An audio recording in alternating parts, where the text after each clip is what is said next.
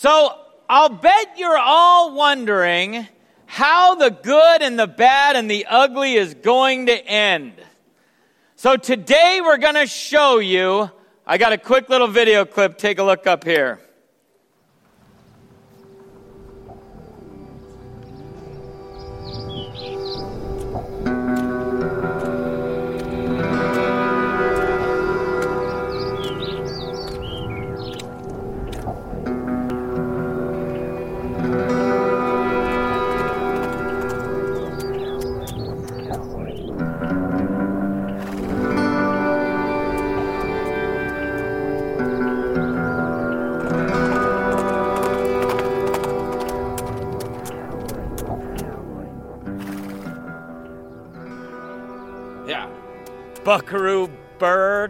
Bootstrap Barnes. Oh, I've been waiting a long time for this. I reckon I ain't seen you since Carson City. Buckaroo, you're uglier than a freshly sheared sheep. Oh, yeah? Well, your teeth are so crooked you could eat corn on the cob through a picket fence. He's as crazy as popcorn on a hot stove. What are you laughing at? You're so thin you could take a bath in a shotgun barrel. If his brains were dynamite, there'd be enough to blow your nose. You got a $10 Stetson on a 5 cent head. Why, you ragbag, hornswoggler, mangy scoundrel! Oh, you yellow bellied windbag old coot.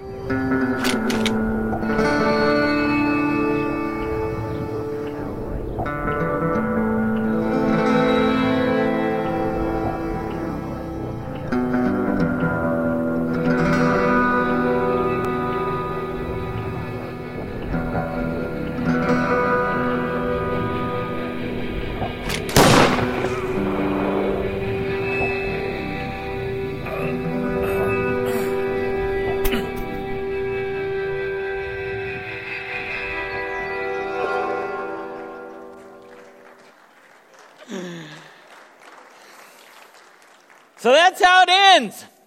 You might be thinking to yourself, what's the point? Worst ending ever, right?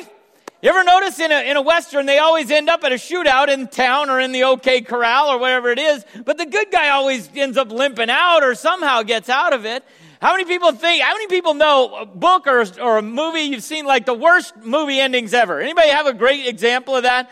Terrible movie or book that ended terribly? Anybody got something? I'll tell you the famous one at our family. You want to know what it is? The Perfect Storm. How many people seen The Perfect Storm? This is a legendary story at our family. My wife and I, I took her to go see The Perfect Storm, and uh, and so it was interesting when we went to go see it. If you've never seen The Perfect Storm, it's a story about a fishing boat and their crew, and they're out fishing and they're trying to get back, and they get caught in the perfect storm. That's why it's called that. And so they're fighting their way through this storm. And at the very end, they're at this place where they can see through and there's, oh, look, I can see some daylight. Looks like the storm's over over there. And they're like, we're finally to make it. And they get going that way. And just as they do, a rogue wave comes that's like 30 stories tall and they hit the throttle on the boat and they go, trying to go up this wave until they get almost to the top. And then does anybody know what happens? Yeah, the wave, fl- the boat flips over backwards about four times like this and it sinks and everybody dies. Roll the credits. That's how that movie ends. Oh, sorry if I ruined it for you. That's how that movie ends. As we're coming out of the movie, my wife, Nicole, looks at me and she's as mad as I've ever seen her. I've never seen her this mad. She's hitting me on the shoulder, which is what she does when she, and she's surprisingly strong, actually. Uh, so uh, it's so funny. She looks at me and she's so mad and she says, I can't believe you made me go see that movie.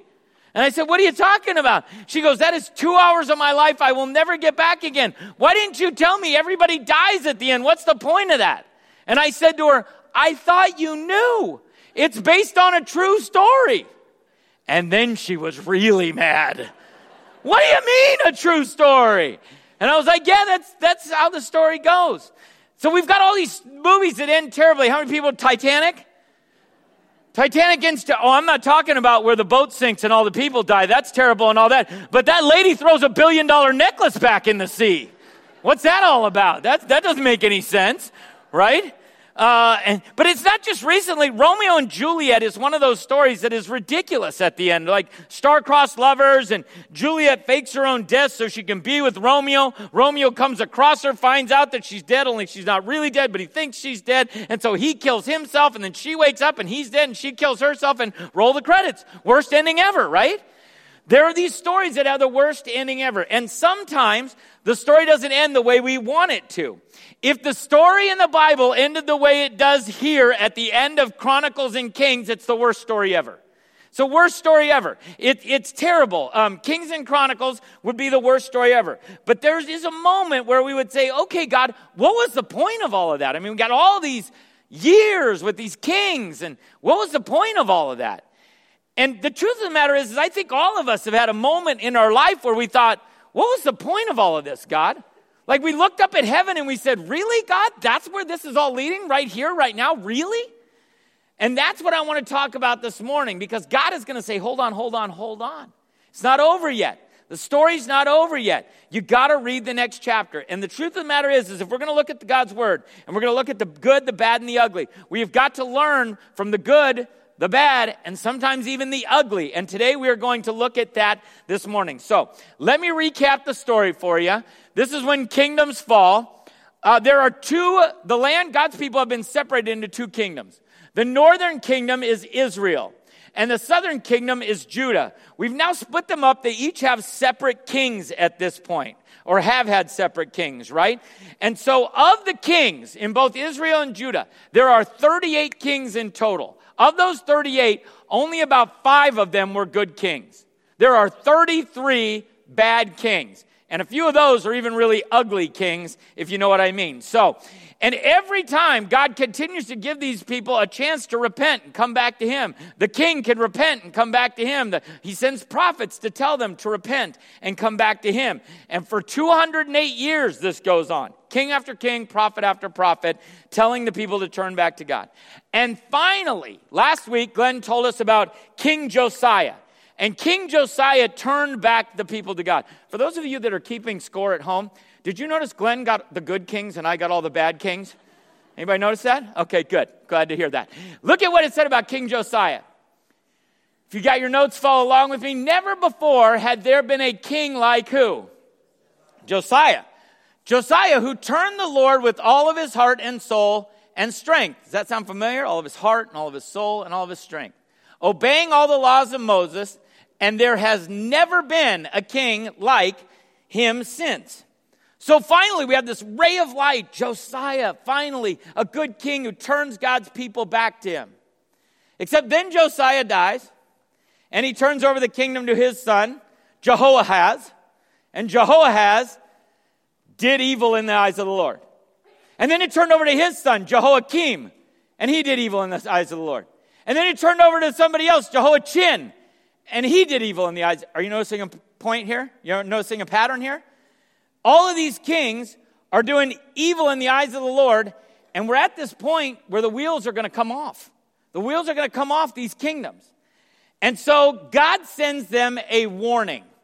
And he sends them a prophet that is like warning shots fired. You know, in a Western, when you want to tell people you mean business, but you're not going to shoot at them yet, what do you do?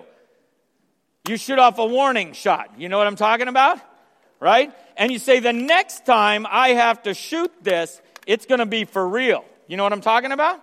So he gives a warning shot to the kingdoms. And that warning shot is, um, is it's a little bit like parenting. How many parent, parents, do you know what I'm talking about here?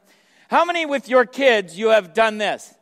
If you don't knock that off, I'm going to count to three, and then you say what? One, two, two and a half, two and three quarters, 2.85, right? You know what I'm talking about? That's what's going on here. He's like, I'm serious now. I'm serious. I'm counting to three. Listen to what it says, Second Chronicles, Chronicles 36. The Lord, the God of their ancestors, how did he do it? Repeatedly, repeatedly sent his prophets to warn them. For he had compassion on his people and on his temple. But the people mocked these messengers of God and despised their words. They what? They scoffed at the prophets until the Lord's anger could no longer be what? Restrained. And what else? nothing could be done. Nothing could be done. There, those are some of the scariest words in Scripture. Those are some serious words in Scripture, some of the saddest words in Scripture. Here's what happens I'm going to give you the Reader's Digest version. Basically, the northern kingdom of Israel will fall, and the Assyrians will come in, and they will overrun the nation, and eventually the people will be carried away from Israel, and they will be assimilated into the Assyrian nation. They're going to be assimilated into those, into those people. They're deported back to them. The 10 tribes of Israel that make up the northern kingdom of Israel, get this, will never be seen again. They're the lost tribes of Israel. They've just been carried away. And Judah, the southern kingdom, has been watching what's happening to Israel, the northern kingdom, and they are headed for the same fate if they aren't careful. Because if they're not careful, they're going to be unforgiven as well. Now, I know I'm just you know, pandering by using titles of great Western movies. But unforgiven is not necessarily the best word for this, I will, I will argue. But technically, because technically to be forgiven, you have to be repentant. You have to like seek forgiveness and be repentant or else forgive. Anybody ever had this happen where uh, you say to someone, hey, I forgive you, and they say, for what? Anybody ever had that happen? Is that forgiveness? No, you're not, you're not in a forgiving state of mind at that point, right? And so these, the Judah, these people are going to face the music too. So look at what happens in Second Chronicles 36. So the Lord brought the king of where? Babylon against them. And the Babylonians killed Judah's who? Young men, even chasing after them into the temple. It's supposed to be sacred. They had no pity on the people, killing both who? And who else?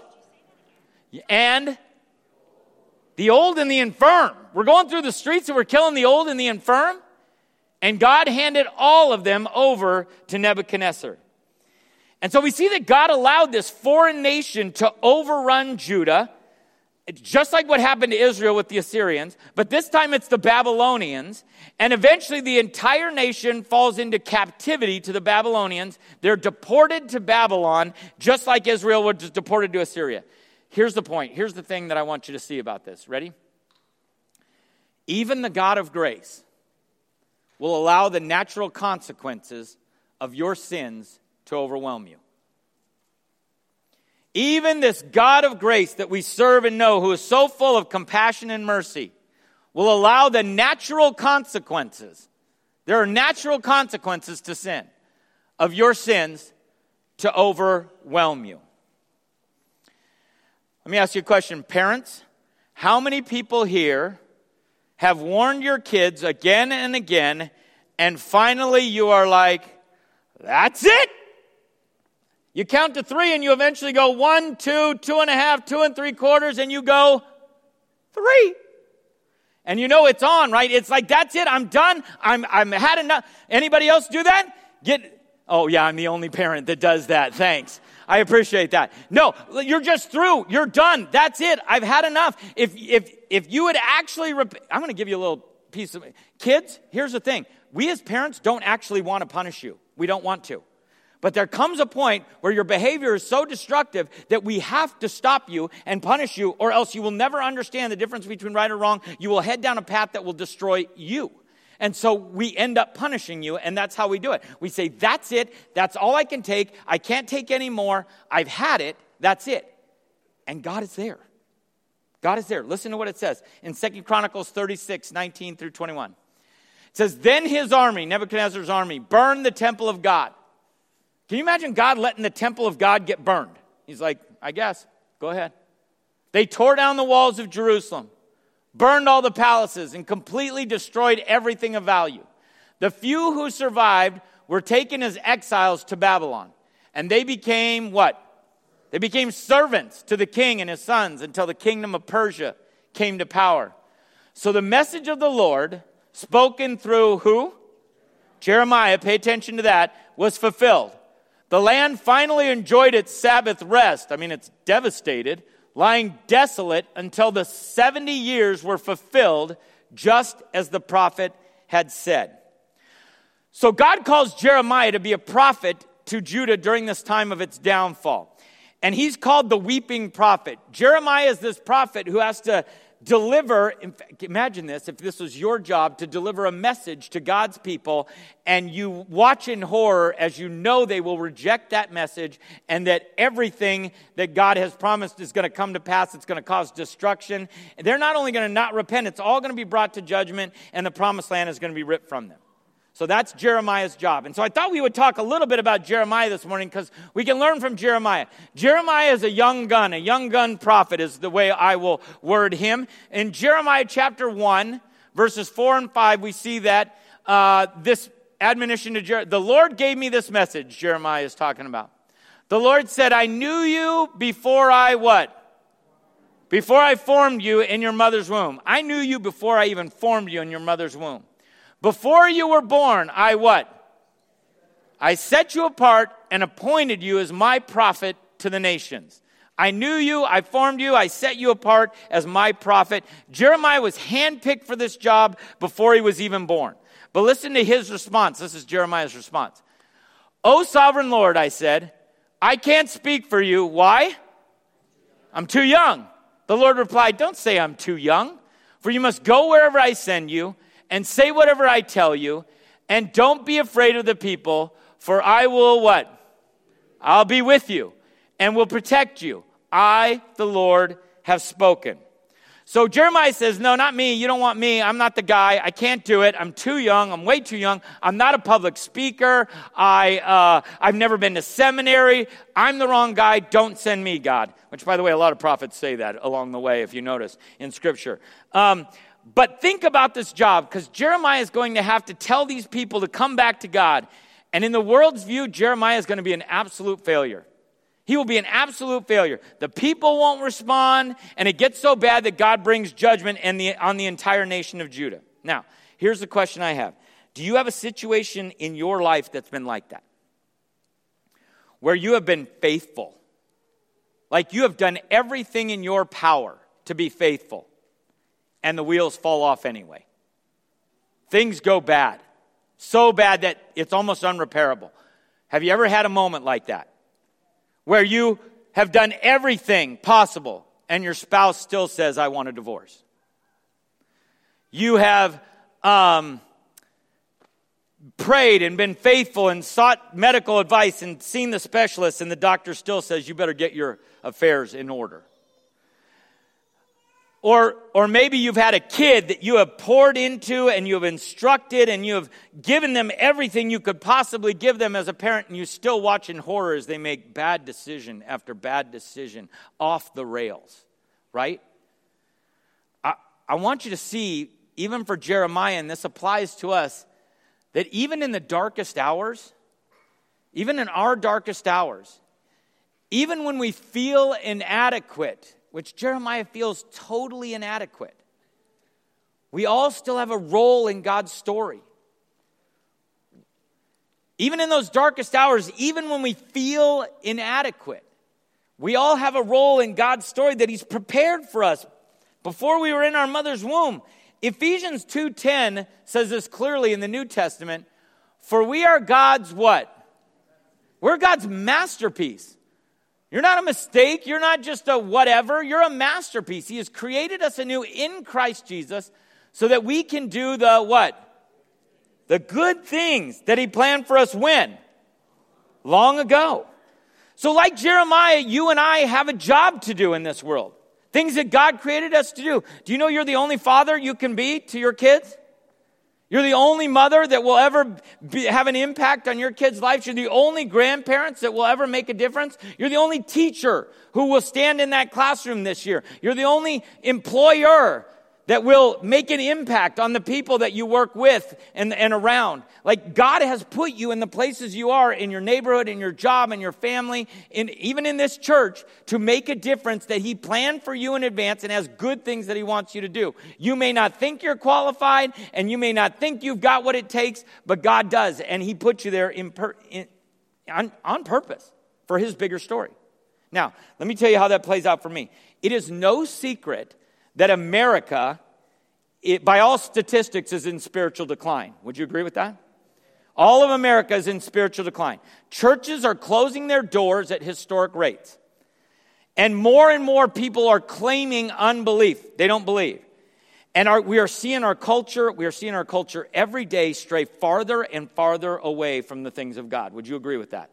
Yeah, we're seeing that happen. Here's the thing um, back in the 1930s and in the 1940s, um, they did some studies on this and they asked people what their spiritual or religious affiliation was. Okay? What, what, and it could be any religious. It could be Muslim, it could be Jewish, it could be Christian, it could be Catholic, it could be anything, whatever it is. What's your religious affiliation? In the 1930s and 40s, that percentage was at 5%. About 5% of people would say, I am unaffiliated. I, they call themselves the nones. I have no religious affiliation. 5%. They did some study on this. And over, uh, a, a, researcher actually at UC Berkeley came up with a, another study about that. And in 1990, in 1990, 5% had risen to only 8%. That's 60 years. We moved from 5% unaffiliated with, with any kind of faith in God to 8%. Now, get this. Since then, in 2013, they did another study of this, and the number of nones had raised to 20% by 2013. So we've gone up 3% in 60 years. We've gone up 12% in the next 20 or so years. And in 2021, they did that research again. And because of a pandemic that has pushed people out of churches and whatever else, in just eight years later, we are now at 30%. We moved up 10% of people that are religiously unaffiliated. They don't want anything to do with God. Now, I'm a pastor. I pray for revival, right? I want to see God do things. I, we sit around and we create outreaches, creative ideas to reach people and, and do ministry. I stand up here and I will preach my little tushy off, Pastor Boy. Get up there and preach your little tushy off, and I will do it and, and, and proclaim God's truth, honestly. But what if our country doesn't respond? What if California really is going to hell in a handbasket? What if lovable, livable Lodi wants nothing to do with God. Yeah, I, I mean, I am going to keep preaching. But what if this decline continues? And what if as a church, we loudly proclaim who God is, what Jesus did, but nobody, nobody responds. They refuse to respond. Because we're going to see this happens in Judah. The wheels come off the wagon, people. The wheels come completely off the wagon for God's people. Listen to what happened to Judah and listen to the prophet Jeremiah. Jeremiah 2 19 says, Your wickedness will bring what? Its own punishment. It's going to bring its own punishment. I don't even need to punish you. Your wickedness will bring its own punishment. Your turning from me will shame you. You will see what an evil, bitter thing it is to abandon the Lord your God and not to fear him. I, the Lord, the Lord of heaven's armies, have spoken. So the wheels are coming off the wagon in Judah. And listen to what God tells Jeremiah, and I want you to see this. It's a little longer passage in Jeremiah 16. It says, When I when you tell the people all these things, they will ask, Why has the Lord decreed such terrible things against us? You ever had anybody say that? Why in the world is this happening to me? Why is it why are things getting so bad? I don't understand. What have we done to deserve such treatment? What is our sin against the Lord our God? And then you will give them the Lord's reply. It is because who? Your ancestors were unfaithful to me. They worshiped other gods and served them. They abandoned me and did not obey my word. And you are what? You're even worse than your ancestors. You stubbornly follow your own evil desires and refuse to listen to me. So I will throw you out of this land and send you into a foreign land where you and your ancestors have never been. There you can worship idols day and night. Worship your idols day and night. What do I care? You're on your own. And I will grant you what? No favors. Here's what I want you to picture. Picture the people of God they are being marched away from Jerusalem. And Jerusalem is burning. And there are bodies in the street, the young and the old and the infirm. And the temple, Solomon's great temple, has been reduced to rubble. And the walls are broken down, and they are being marched towards Babylon where they will be in captivity. Does that sound like the wheels are off? Sounds like the wheels are off to me. Can you imagine that moment where they are walking toward this is the promised land. This is the land we were promised. We were taken out of captivity in Egypt to give us this land, a land flowing with milk and honey, a land where the spies brought back grapes that were so big they couldn't hold them on a, on a vine and and we're walking away and we're leaving all of that and we have no choice and it's all in the background and we can't do anything about it. What is the point, God? What was the point of all of this? Worst ending ever. Would you agree? Worst ending ever. But I want you to see something from Jeremiah. Ready? Because even in the midst of judgment, God still gives hope. Even in the midst of this judgment, God still gives hope. Jeremiah writes an entire book dedicated to his weeping for Judah. It's called Lamentations. And it's about him lamenting the fall of Judah. And so he writes this whole book about it. And even in the midst of this pain and hopelessness, I want you to listen to these words from Lamentations, chapter 3. Yet I still dare to what? Hope. I still dare to hope when I remember this. The what? The faithful love of the Lord never ends. His mercies what? Never cease. What does it say? Say it like you mean it. Great is his faithfulness. His mercies begin afresh each morning. Anybody know that old song? Great is thy faithfulness. I want you to picture them walking away from Jerusalem in destruction, utter destruction, and they're walking away. The smell of burning smoke in the background. They've lost loved ones. They are marching towards captivity in Babylon, and somebody is saying, Great is thy faithfulness, O God my Father. How can you say that in that moment? And then the credits begin to roll. Which leads me to so what, Steve? How do we make any sense of this? What does this bring to our lives? Um, let me tell you about the worst ending to a movie ever for me. You ready for the worst ending of a movie forever for me? Um, how many people here have ever seen Lord of the Rings? Like the Lord of the Rings? Yeah, you're deviants, all of you. Okay. Um, my wife, this is another famous moment. My wife and I she took me to see the Lord of the Rings movie. She is the kind of person who reads the book first and then goes to watch the movie. How many people read the book first and go to watch? Yeah, there's something wrong with you too, okay? I have never let a book ruin a good movie for me, if you know what I'm talking about here. So, uh, my wife loved these books, wanted to go see these movies, and so we went to go see them on our anniversary for like four years in a row. We went to every anniversary, we went to go. Romantic, huh? Isn't that romantic? I don't know. My baby wants, my baby gets what my baby wants. Okay. So we're at our anniversary. We're going to watch this movie. I'm watching Lord of the Rings with her. She's all fired up to see it. And, uh, it's epic and it's swashbuckling and all these things are happening. And that movie doesn't go on for one hour. It doesn't go on for two hours. It goes on for three hours, I think, in change, to be honest with you. It felt like I spent my whole life in that movie theater. And so I'm watching this movie for three hours long. And when you get to the end of the first movie, I think it's called The Fellowship of the Ring. Is that the first one? So The Fellowship of the Ring, you gets to the end of that movie. And when you're done with that movie, can I tell you, nothing is resolved. You're, you're staring at it like, what, happens next? Like, I don't understand what, what, what's, no, what happens to that guy? And what about the thing and the, and the, and the ring and the, what, what happens next? I have no idea. And so I come out of the movie. This time I'm furious. I'm angry. I'm mad. I'm looking at her. It's our anniversary. I don't care. It's my anniversary too. You should have done something for me. Uh, and so I'm, I'm looking at her like, what in the world is the deal with that movie? It doesn't resolve anything. What was the point of that? There's no way I can get back those three hours of my life. And, and, and she says, I thought you knew. It's a trilogy. And I said, a trilogy? And she says, yeah. And I said, well, when do I get to find out what happens next? She said, I think next year.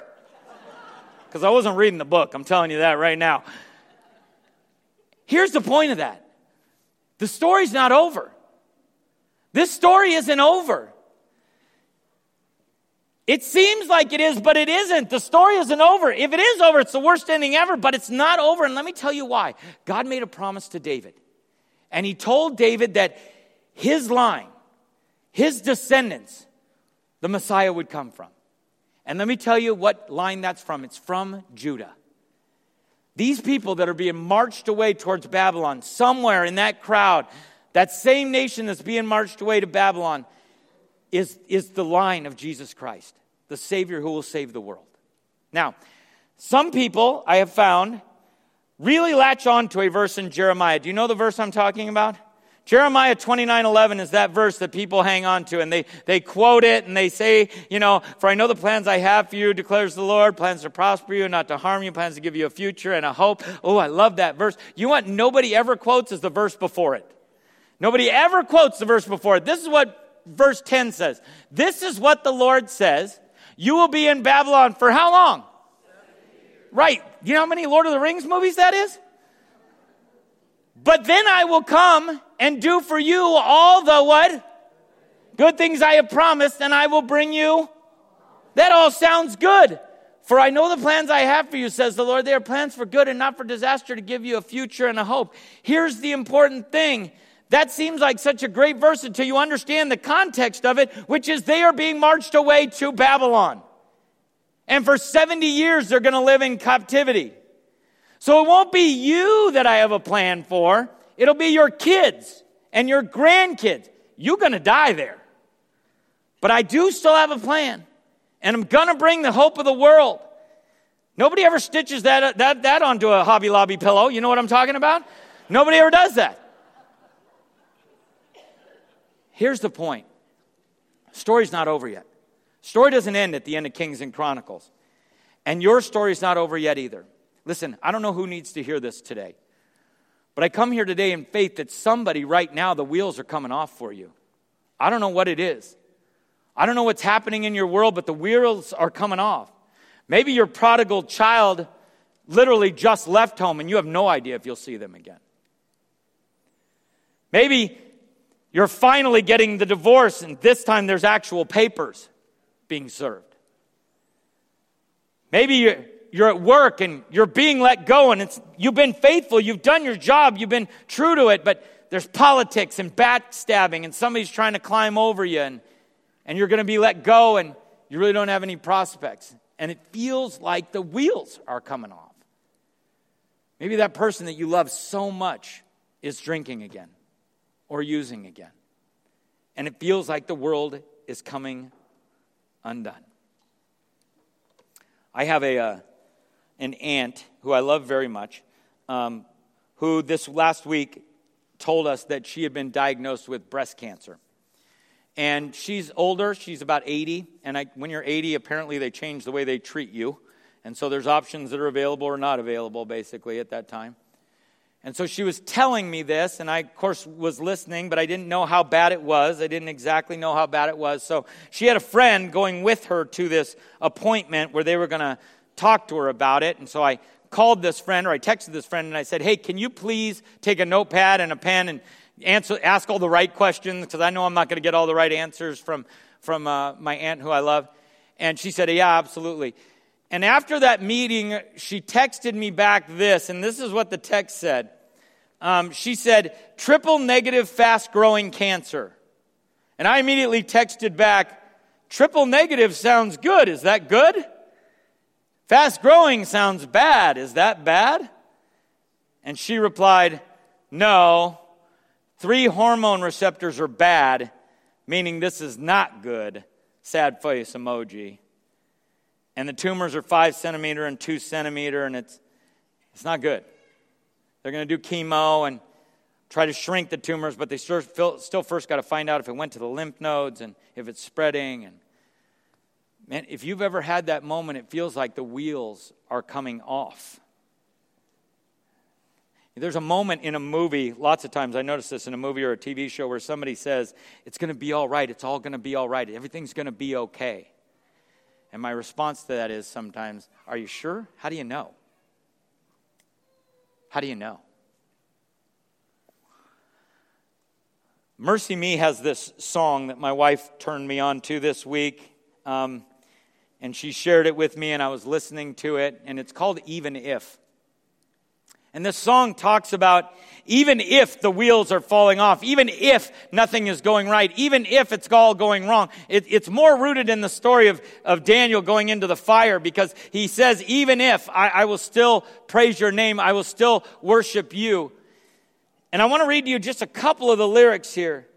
It says, When I'm held to the flame like I am right now, I know you're able and I know you can save through the fire with your mighty hand. But even if you don't, my hope is in you alone. Even if you don't, even if the wheels come off, even if I don't see any hope, even if, I will sing, Great is thy faithfulness.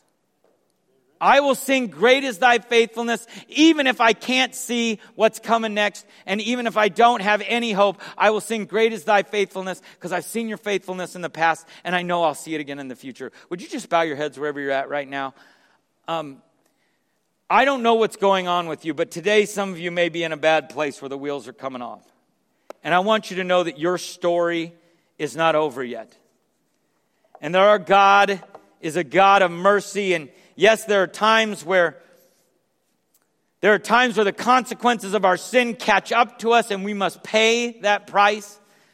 But he is so faithful and so forgiving and he has such a track record of showing us his faithfulness that even in that moment we sing I will praise you.